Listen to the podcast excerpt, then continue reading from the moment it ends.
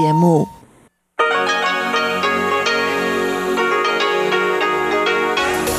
В эфире Международное радио Тайваня.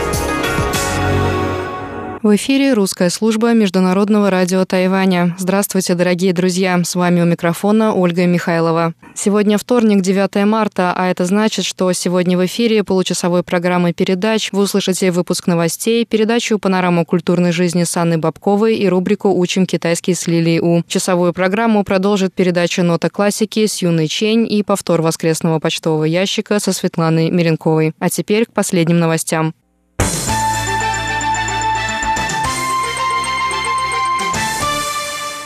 Министр обороны Тайваня Цюго Джен прокомментировал 9 марта заявление министра иностранных дел КНР Ван И о том, что Китай не исключает возможность насильственного присоединения Тайваня к Китаю. Тюго Джен сказал, что подобные заявления являются частью многолетней риторики Китая и что Тайвань будет наращивать военные ресурсы, чтобы обеспечить безопасность своей территории. Заявление КПК о применении военной силы для объединения Китая и Тайваня никогда не прекращались. В связи с этим мы продолжаем укреплять вооруженные силы Тайваня на случай начала военных действий. Мы не можем предугадать, как будет действовать противник, но мы знаем его технические возможности, а значит, мы можем готовить тактику реагирования. Я считаю, что укрепление вооруженных сил должно идти именно подобным образом, и я буду и дальше выбирать именно такое направление нашей работы. Цюго Джен также представил законодательному юаню план укрепления вооруженных сил Тайваня. Согласно документу, Тайваню необходимо развивать возможности ведения военных действий в условиях асимметричной войны, укреплять самооборону, а также бороться с распространением дезинформации. В рамках проекта укрепления вооруженных сил Министерство обороны Тайваня планирует набор 18 тысяч военнослужащих. Испанское издательство «Эль Мунда» выпустило 8 марта специальный номер, посвященный годовщине пандемии коронавирусной инфекции COVID-19.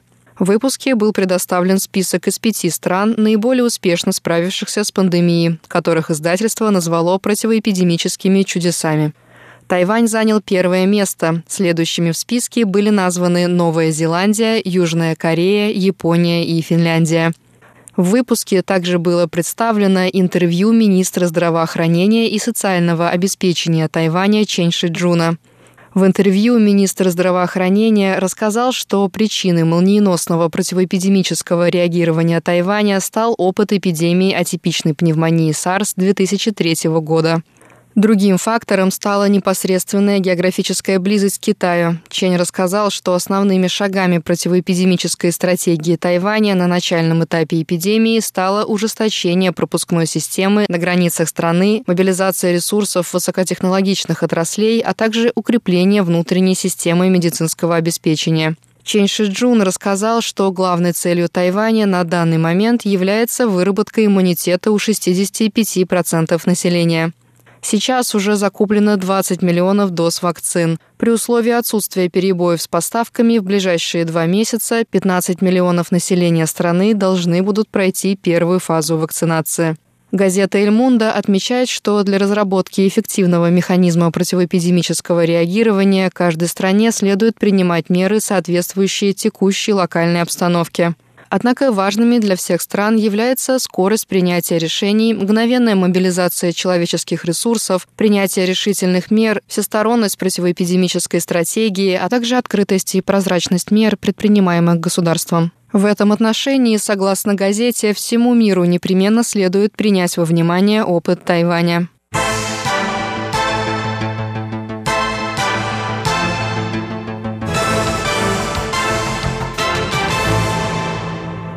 Тайвань и Палау ведут переговоры о возможном открытии туристического коридора между двумя странами. На данный момент на переговорах обсуждается возможность отмены прохождения обязательного карантина после прибытия.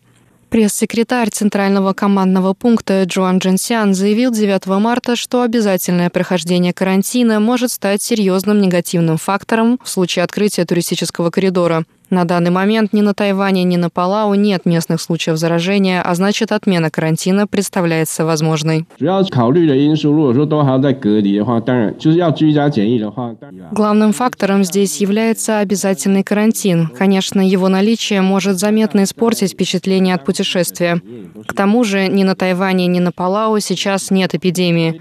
Систему карантинной инспекции на Палау устанавливали наши специалисты из больницы Синьгуан, поэтому между нашими странами странами уже налажен обмен информацией. Мы будем продолжать обсуждать моменты взаимного доверия в обмене данными, а также в открытии доступа к информации. По возможности мы постараемся отказаться от меры обязательного карантина, но, вероятно, оставим контрольные тесты. В случае открытия туристического коридора между Тайванем и Палау будут совершаться 8 авиарейсов в неделю.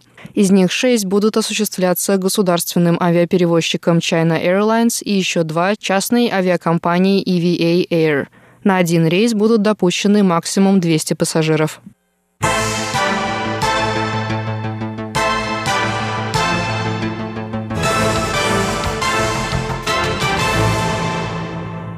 Управление водных ресурсов Министерства экономики сообщило 8 марта о нехватке водных ресурсов в районе Майнун южного муниципалитета Гаусюн.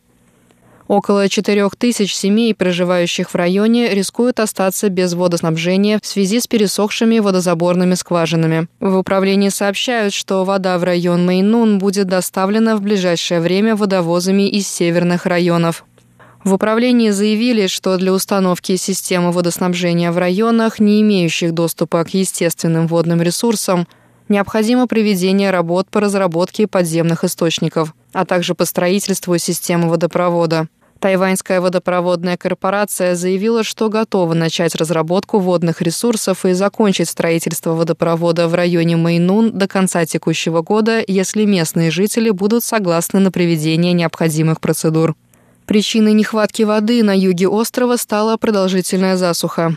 Летом 2020 года впервые с начала учета погоды на Тайване не было зарегистрировано ни одного тайфуна, что привело к снижению уровня воды в водохранилищах страны.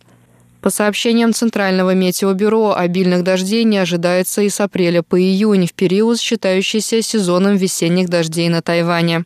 Эксперты предостерегают, что остров приближается к самому серьезному за последние 56 лет кризису нехватки водных ресурсов. Управление водных ресурсов сообщает, что в шести водохранилищах острова уровень воды упал ниже отметки 20%. На этом выпуск новостей подошел к концу. С вами у микрофона была Ольга Михайлова.